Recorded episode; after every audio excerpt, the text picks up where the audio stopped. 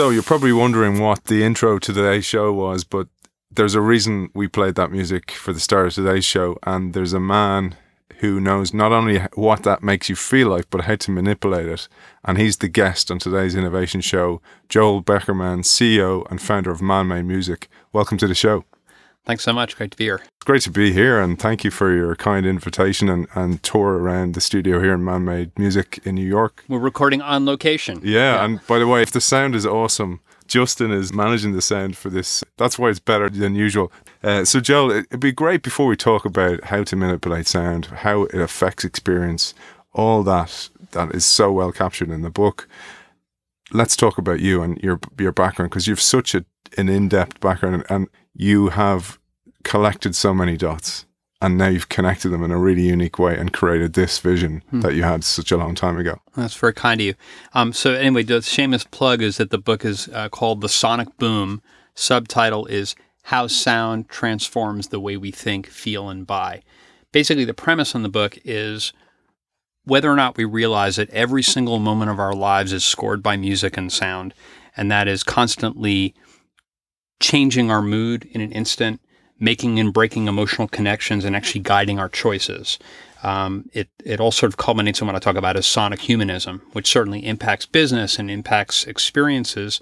It also just sort of impacts our our lives as human beings in so many different ways. Until I read the book, I wasn't aware of of sound. It's almost like it. it I was going to say, open your eyes. It opens your ears to everything from boom moments that you talk about in the book, but to sonic junk that we're surrounded by. And also, when I walked into the, the fantastic studios here in Man Made Music, is the sound of silence as well, or near silence, and what that actually does to you emotionally. It totally changes the, the tone in your head and, and your brainwaves. Everything changes. Yeah, it sure does. I mean, I just want to sort of start out by apologizing to your audience because once you listen to this, you will not hear your life the same way again. That's one of the things about delving into this world is so much of what we experience in music and sound really is at the subconscious level. And something very peculiar happens when you start digging into this subconscious and making it conscious, and you start recognizing it everywhere. But I mean, you're you're right from the standpoint of this really being an incredibly rich field that I sort of stumbled on.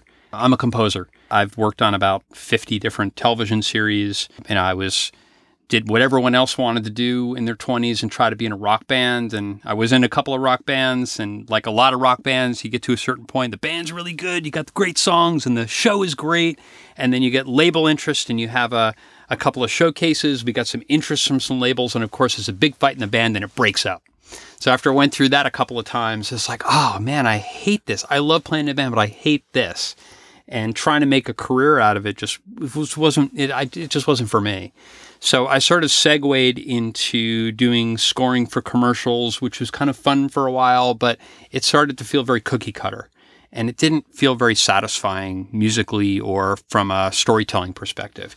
Um, then, sort of lo and behold, some of the people I did some of the advertising work with became television producers, and I started scoring television series, um, which I found infinitely more fun. Uh, here I was working in these much more long form types of projects, really being able to sort of play with all the elements of music to help tell stories that were very rich and emotional and interesting and trying to draw people into those stories. Um, and you know, there you know there, there obviously have been a bunch of bumps in the music business at different points, but television and film continues to sort of push forward. Um, but there's uh, sort of the origin story of this whole thing about sonic branding and thinking about this for me was I was working on a series. I won't tell you which ones, so don't ask. But I was on the uh, working on the finale episode from this series, um, and it wasn't working. The, they had shot it wrong. They had not concepted it right, and they kept recutting the visuals and sending it back to me. Well, try again, Joel. Let's see what we can do to make this work and I was on my seventh rewrite of about seven minute sequence of television. And I was just, I had been bleary eyed. I mean, I've been, every time they gave me a new cut, it was like 10 hours and I'd send them something else and then they'd change the cut and send it back to me. So I was just wiped out. I had like no sleep in a whole week. And I'm staring at this seventh cut and I'm thinking to myself, I would like to score anything in the world except what's on this screen right now. And I was thinking, wow, what an interesting concept. And I sort of put that away, did my job, and came back and started thinking about what that would be like. And realizing that everything that I do as a composer, um, which is about really, when you think about it, it, it is about scoring this experience, scoring this story, leading people along. People like J.J. Abrams, the famous film and television director, says 51% of the emotional impact of his movies comes from the soundtrack. And when you think about that, you know, ever watch a movie and turn the sound off and you kind of don't know what's going on. And it's not because you're missing the dialogue, it's because the music and sound sort of help guide you through the story, help you know what to focus on, what to pay attention to. You know, little moments are important in the character development. There's this really, really interesting study, just mentioned in the book, by Professor Anurag Patel, and his his work really around film soundtrack and sort of more from a neuroscience perspective. What he did was he took a clip of film with the original music and then replaced it with different music, and then put that in front of focus groups and sort of did a whole uh, study on it. What he determined is there were so many things that the music did that maybe you wouldn't necessarily know immediately. Again, subconscious level. Number one is the soundtrack helps you understand the relationship between the characters on the screen. In other words, if you change the music, you would think they had a different relationship. The music also helps understand, helps you imagine what happened before the scene started. The music also helps you understand whether the, that particular storyline is complete or not complete. The music also helps you imagine that you know what's going to happen next after this scene.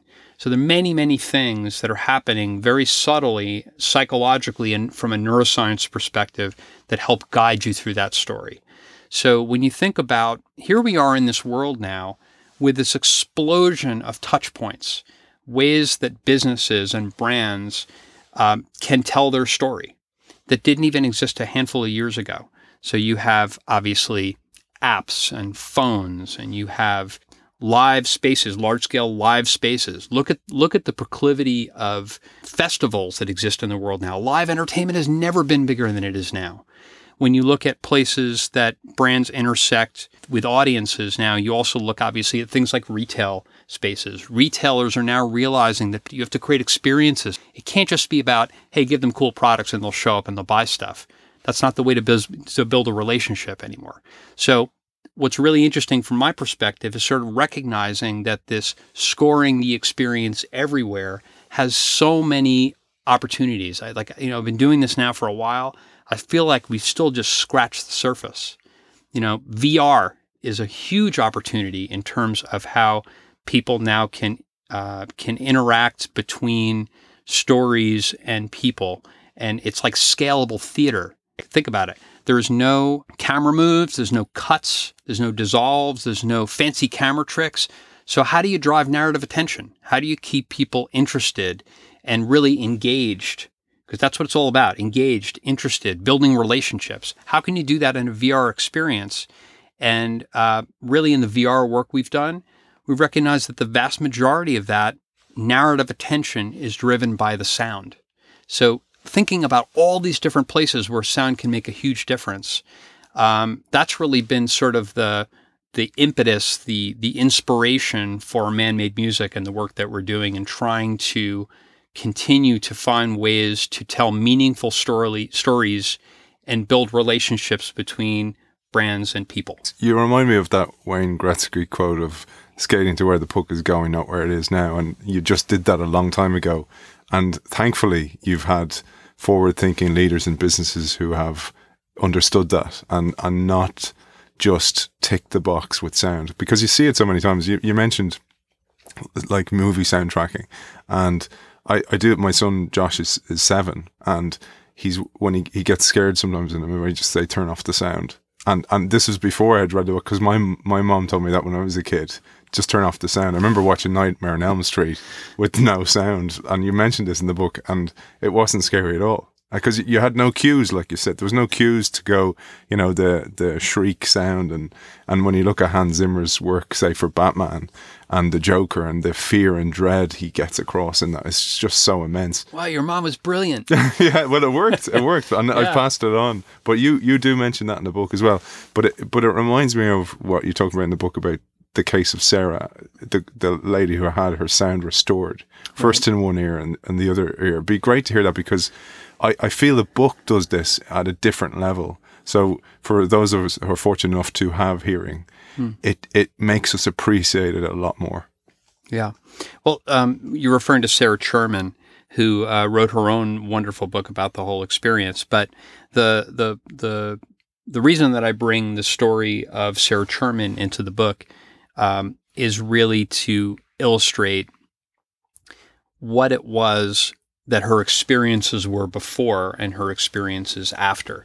So one of the things that she she talks about in her book is how after her hearing was was essentially restored, um, that you know miraculously with a cochlear implant, which you know is now just a regular routine surgery, which is mind blowing that that you can do that now for a certain percentage of the population uh, that has uh, um, profound hearing loss. What she talk what she was talking about is is oh my gosh, everything makes a sound. The little uh, candy wrappers, you know, that it and and I think at first also having lived in a world without sound, she was ap- absolutely really overwhelmed by the fact that everything made a sound and that each of those experiences was almost so intense and intolerable at first and then she over time became desensitized to it and sort of learned that she could now navigate her whole life and her whole environment uh, with sound, which is something we all take for granted. The fact that we really navigate our lives through sound, uh, it- you know, it- but but her the way that she talks about it is so profound. Um, it's actually one of the things that. Uh, and, and, you know, and just to kind of a little inside baseball or inside rugby, I guess. But uh, when when uh, when you came first to visit the studio, I had just shared with you some of the VR soundtrack work we were doing, and one of the things I had you do was look at VR without the sound and see how much was missing from the experience, and then put the headphones back on, and then to see how much that the sound and music added. And and again, I, I think that it just proves to the truism of we don't understand the power of sound in our lives until it's gone and then you restore it, and then you can really see how much it's providing to those experiences. I also want to just go back to one of the things you mentioned before, which I I thought was very astute, which is that people often think about sound, but they also don't think about really, you know, I think about music and sound very much as a design. Okay. Uh, it's a soundtrack design and and the work that we do in sonic branding is very much experience design or emotional design for experiences and what's incredibly important in those designs is white space like any design a visual design you have to have white space to make sense of the content uh, and for us the white space is silence um, or perception of silence one of the things I talk about in the book is there really is no such thing as silence. It's sort of a, a misnomer. There's always something that we're hearing, but but it's that negative space in the design that allows us to take a breath and, and, and really then pay attention to the moments where sound shows up. I think probably the number one thing that freaks people out when we're working with them is they're, whoa, you're the sound music guys. Why are you taking all the sound out? It's like, well, because without that contrast, without silence, without the negative space in the design, uh, it's just a cacophony. And to your point uh, from before, then really what we're doing is adding sonic trash to the world, which is not making anybody's experience better. In fact, it's making it dramatically worse. And as brands uh, uh, utilize sound, if they if they're creating sonic trash, people will hate them. So sonic trash sometimes is, too much sound and not enough white space. Sometimes sonic trash is you're giving them music or sound that is not in sync with the rest of the experience you've given them, or it's not in sync with what you expect from that brand. I mean, I think the headline for us, uh, and I'm, I've, I know you've spoken about this many times on this program before, but that you have to be truthful in in your in your branding. You have to tell people stories that are honest and truthful. And if you try to fool them, people are way too smart now. You know, maybe back in the 1950s or 1960s, you could kind of brainwash people with a, a brand experience or brainwash brainwash people with sounds and music. Uh, jingles are out of favor. Why? Because it was a lie. You know, not maybe not everything is a happy, bright, sunny day in music land in association with their brand, and that's okay. Um, what people want is authenticity in their relationships with those brands. They want truth because they want to build a real relationship. And the only way that they can build a relationship with you as a brand is if you're truthful. You articulate actually so well what you cover in depth in the book. One of the things I thought about when I when I read about the story of Sarah regaining her hearing was then somebody on the opposite end of the spectrum. So somebody maybe with autism. And uh, I don't know if you've ever seen the videos of what actually it is like for somebody with autism. They pick up every sound or oversensitive to sound. And I was thinking about the book that there's that spectrum and that that's your skill in knowing what notes to call upon at what time. The sound of silence I thought was really interesting. You talked about Disney's use of sound, silence in particular in depth in the book, and that's fantastic. Yeah. I mean, I think one of the greatest examples is one of the simplest. And uh, I'm not the first person to call Walt Disney a genius, but certainly the first uh, comprehensive experience designer probably on the planet, certainly that I know of. For those of your audience who have been to Disney theme parks, how there are distinctly different lands. You know, uh, the the traditional Disney park is uh, you know there's Frontierland and there's Tomorrowland, but you know it, it, certainly wouldn't do if you heard the music and sound from Tomorrowland when you were in Frontierland. That would absolutely destroy the experience. So in the very very simplest of ways, uh, they would build fountains, which created a natural white noise that actually made you feel good and was quite pleasurable because there's this sort of natural sound in the midst of all of this kind of magic that they create. Uh, but it also is a is a natural sonic barrier from the neighboring land. So that was one of the tools that that they invented and and, and used. There are others um, having to do with architecture and things, but the idea of using sound as a, a palate cleanser and a separator is very, very simple, but very, very powerful. The other thing that they do, if you go to the Disney parks, you hear, oh, there are birds in the trees. Well, guess what? There aren't. Uh, there are no birds in the trees, or very, very few, or certainly not songbirds, which are the ones you hear in the trees. The songbirds also just kind of give you a little bit of a sense of calm, and they're also masking the sound of the planes overhead because most of the Disney parks are right near airports. So again, hearing a plane overhead would pull you out of the Disney magic. So uh, just a couple examples of many, many tactics they use to keep you in the experience, keep you in their land.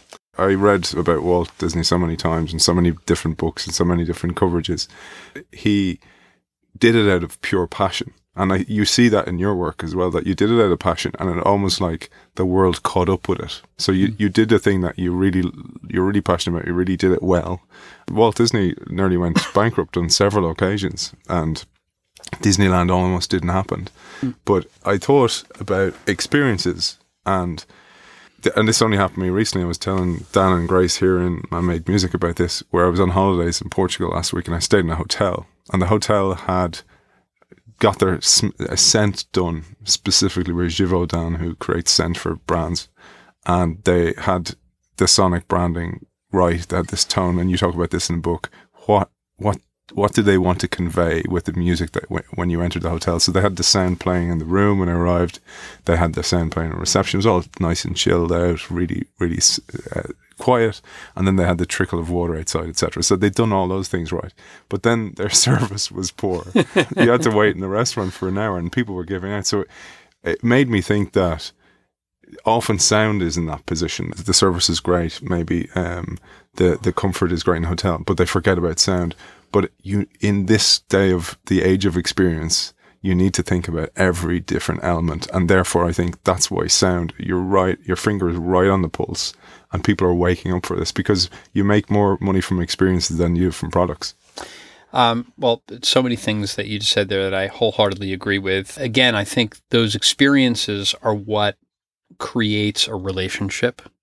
And people want to do business with companies or brands with, with whom they have a relationship and a trust. The other thing that you just pointed to, which I think is incredibly important to talk about, is multisensory experiences. It's not just about the sound, it's not just about the visuals, it's not just about what you say to people from a verbal perspective. It's not just about the brand behavior of technology. It's the sum total of all those things all working together. And uh, honestly, the vast majority of the sound and music that we create in these branded experiences or in all the other communications and other kinds of storytelling we do, the vast majority of it, uh, if you notice the sound, we've actually done a bad job because it should feel so integrated into all the other elements of the experience that you don't even notice it until it's gone. Mm. Uh, you don't even understand how how much that's adding to the story or helping you understand your sense of place or time or opportunities or what you can get from this experience until the sound is gone.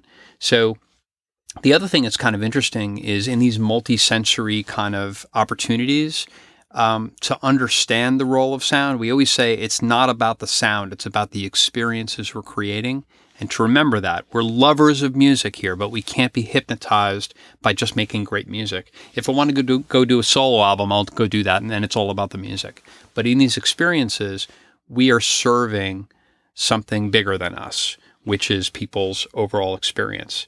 The other thing that's kind of interesting to look at in these multi-sensory experiences and multi-sensory environments is that as human beings, we respond to sound quicker than any other sense, quicker than touch, um, which really means that the sound, in a lot of ways, becomes the organizer of all other senses.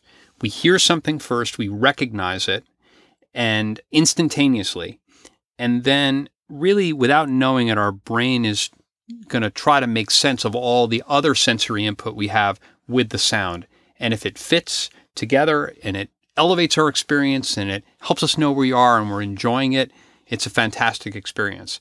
But the moment it's out of sync with other uh, other sensory experience we're having, then all of a sudden you have sonic trash. Yeah, and uh, I'd love to come back to experience and particularly the fantastic work you've done with IMAX.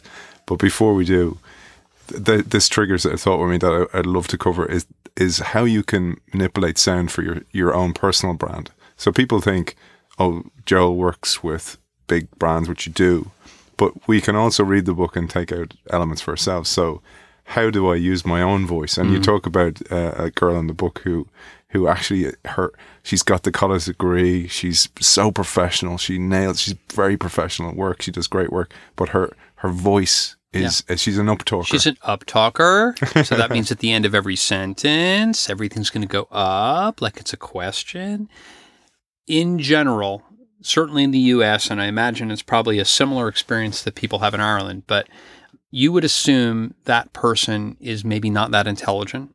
You would assume, first of all, you would think, who wants to be in a room with this person? This this person would uh, really annoy me.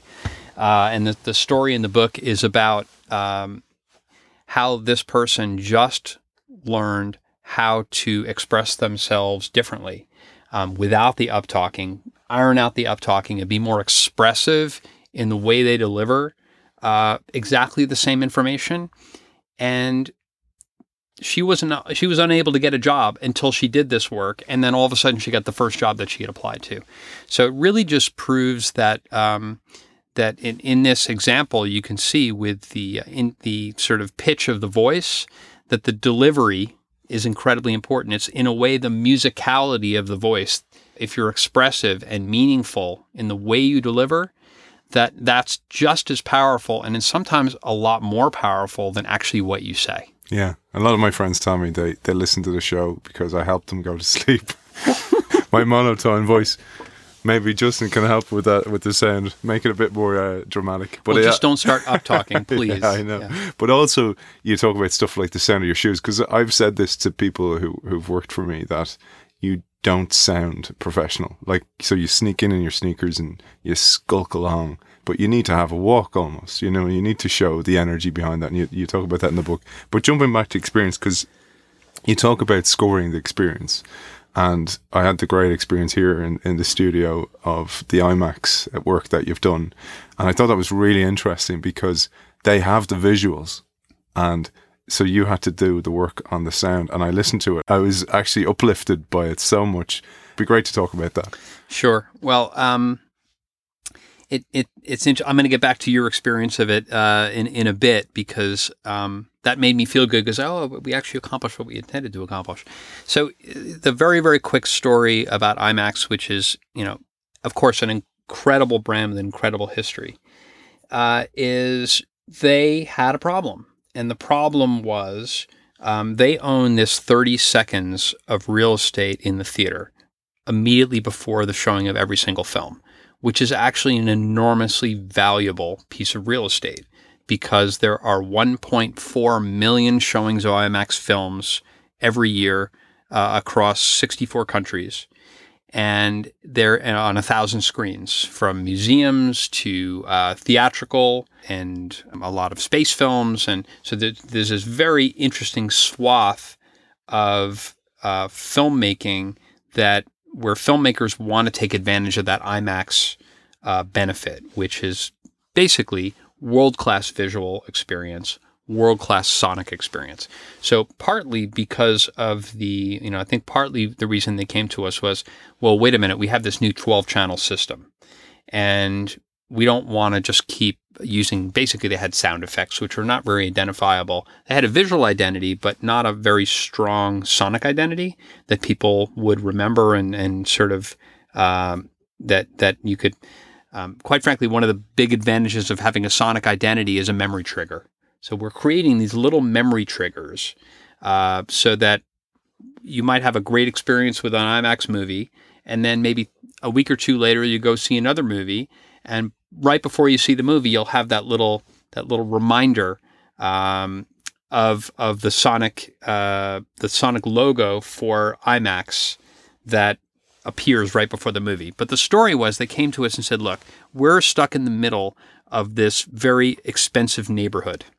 So right before the movie, you're going to see advertisers who spent hundreds of thousands, if not millions of dollars on their commercial messages. And there's brilliant visuals and soundtracks in association with that. Then there are trailers, which are based on visuals from multi hundred million dollar movies.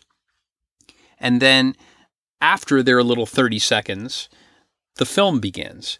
Again, often very expensive, beautiful uh, stories and imagery, and they were getting completely lost in this expensive neighborhood, this ecosystem of what you experience in the theater. And they said, we want people to feel us in the equation. What, you know, they want people to feel their value in the chain. Um, yeah, the movies are great, but IMAX makes them much better um, through these world class visuals and, and, uh, and, and sound. And uh, filmmakers, you know, most fam- most famous filmmakers would agree yeah. in that that it makes their work that much better. But they weren't getting credit. So how do we give them credit? So we have a whole process that we work through at ManMade, which is about sort of competitive analysis and looking at what's uh, what's out in the world, looking at what we call cultural context, which is looking at well similar sort of uh, iconic um, experiential moments out in the world, what can we learn from things that people are already familiar with that might provide inspiration for exploration? Um, we try to hold these things in curiosity. How can we uh, come up with something that would be special and unique for them? Um, I actually got a chance to tour around the IMAX facility and walked into their vault, and I held I held a print of Batman Begins, Beautiful. which was unbelievable. Mm.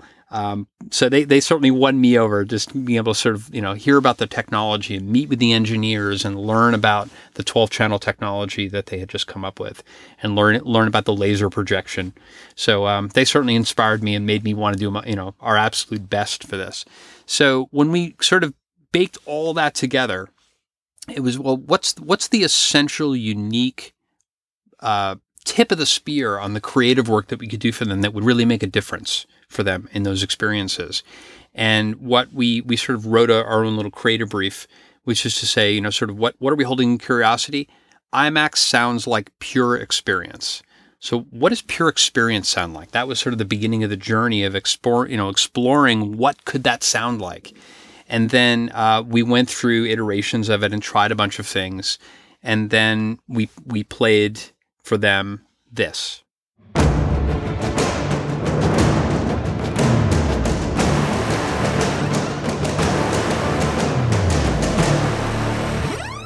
What I think you can hear in this is the entirety of the story of IMAX. You can hear the space films, you can hear the documentaries, you can hear the heroic moments in heroic films, or even quiet, beautiful moments in beautiful films. We then went on to create about seven versions and variations for different genres of films. So there were more specific sort of moments of music and sound that they could apply to uh, premieres of new movies. Um, but we also gave them this 30 second short version, which you'll you'll see next time you go into the theater uh, and you watch an IMAX film. You will see the 30 seconds of the countdown prior to the film, the short version of, of that anthem that we created for them. That, with any luck, creates those sort of little moments of a memory trigger, emotional memory trigger, and helps you identify IMAX and their role in the filmmaking experience. And you were talking about the low lows and the high highs. That's aesthetic, but it's also to point out the fact that IMAX delivers the lowest lows and the highest highs available in any theatrical experience. Yeah. One of the, the things we might finish on is the missed opportunities because I, I, was watching one of my sons the other day was making Lego and he had lost two pieces and I was kind of going, this isn't going to finish well. And it reminded me actually, it, it triggered this interview and it's kind of going, people don't always identify that there's something missing, but there is. And you talk about Apple and it, it, it puzzled me because with Apple, the obsession over the sound on the the MacBook startup, you talked about this with that, that iconic sound and the actual synthesizer, the guy who did that had to actually sneak it in behind everybody's back, got it in, and it's an iconic sound. But when you go into an Apple store, there's a huge missed opportunity there. And you talk about ATMs, that one was really interesting to me. You're you're keying in your key. There could be a sonic a boom moment there to just trigger something to remind you that this is my bank. And then I hear it somebody else and go, that's my bank. And you mightn't be able to ever articulate that or, or identify it, but it's there in the back of your mind somewhere. Uh, what you were pointing at is what we call sonic opportunities. There are so many different sonic opportunities and also opportunities for silence, by the way, in the design. That again, until you look at these things, you won't identify those opportunities. Jim Reekes who created that iconic uh, Apple startup sound. What existed before him was musically what we would call a tritone, which is, you know, in, in back in the 16 1700s, they called it the, devil, the devil's interval because it made you really uncomfortable. So, an uncomfortable sound in terms of a startup for a product, especially you think about the old Macs that used to crash all the time. It was like, oh, you just had a horrible experience, and I'm going to give you a horrible sound to remind you about your horrible experience. What Jim did was, in the dark of night, replace that sound with a, with a two-handed major C major chord, which was full of possibility, and that that sound helped you understand you were about to not just turn on a computer, but be part of a movement. That was really the the magic of that idea. And and you were talking about an ATM it's great if the bank lets you know that it's their bank and that you have that trigger of that emotional experience. But imagine if the sounds that the interface makes on the ATM actually teach you how to use it. So there's a learning opportunity, making it easier for people uh, in ways that are completely intuitive. So as life gets more complex, our lives are getting much more complex, right? With technology and other kinds of things the more we can provide intuitive, or what we call it man-made next level intuitive opportunities where people can intersect with products and devices and experiences and brands, the more next level intuitive doesn't take any cognitive load. I don't have to think about it. It doesn't require any energy. It doesn't require any thought. It just makes sense. Um, the more people will love you. There's an example of a, a product that we created uh, the soundtrack for called Glue Home, won a bunch of awards at uh, at uh, CES, which is the big consumer electronics show in the States. And uh, very uh, the, the the idea of next level intuitive was foremost in our minds, so that the you know basically what it is is a connected lock system for the Airbnb generation. So you can with an app uh, give people permission, and they can with their with their uh, phone unlock and lock a, uh, a home or, or different you know parts of a home or something. And the locking mechanism sound is a stylized version of a deadbolt. It's like, oh, I know what that sounds like. It sounds like a deadbolt lock throwing, but it's specific and particular to this product, and it doesn't sound like any other deadbolt I've ever heard. But it's next level intuitive. I don't you don't have to tell me that the door is locked. I know that it's locked. So we're looking for those sonic opportunities in these branded experiences. Yeah, and uh, uh, with the world moving to screenless more and more, so we're talking about Amazon, Alexa, all these kind of products are voice-driven products. The opportunity is immense, and so so Joel, I, th- I think you know the book does leave you. It's almost like that Jim Reek sound there's an opportunity here, and the book leaves you with that, and you you finish with this beautiful Michelangelo quote. Well, uh, yeah, it, it's it's one of my favorites because it does speak to taking all all the sound out of experiences that are not relevant. Uh, Michelangelo said that every block of stone has a statue inside of it, and it's the task of the sculptor to discover it. In a lot of ways, the work that we do, taking out all the meaningless sound so that the meaningful sound in music can come to the surface and create great experiences. That's really what we're all about. Brilliant. Joel Beckerman, it's been an absolute pleasure talking to you and the opportunities there. Brands are coming to you in flocks, and we wish you every success in the future. Thanks for joining us. Thanks so much.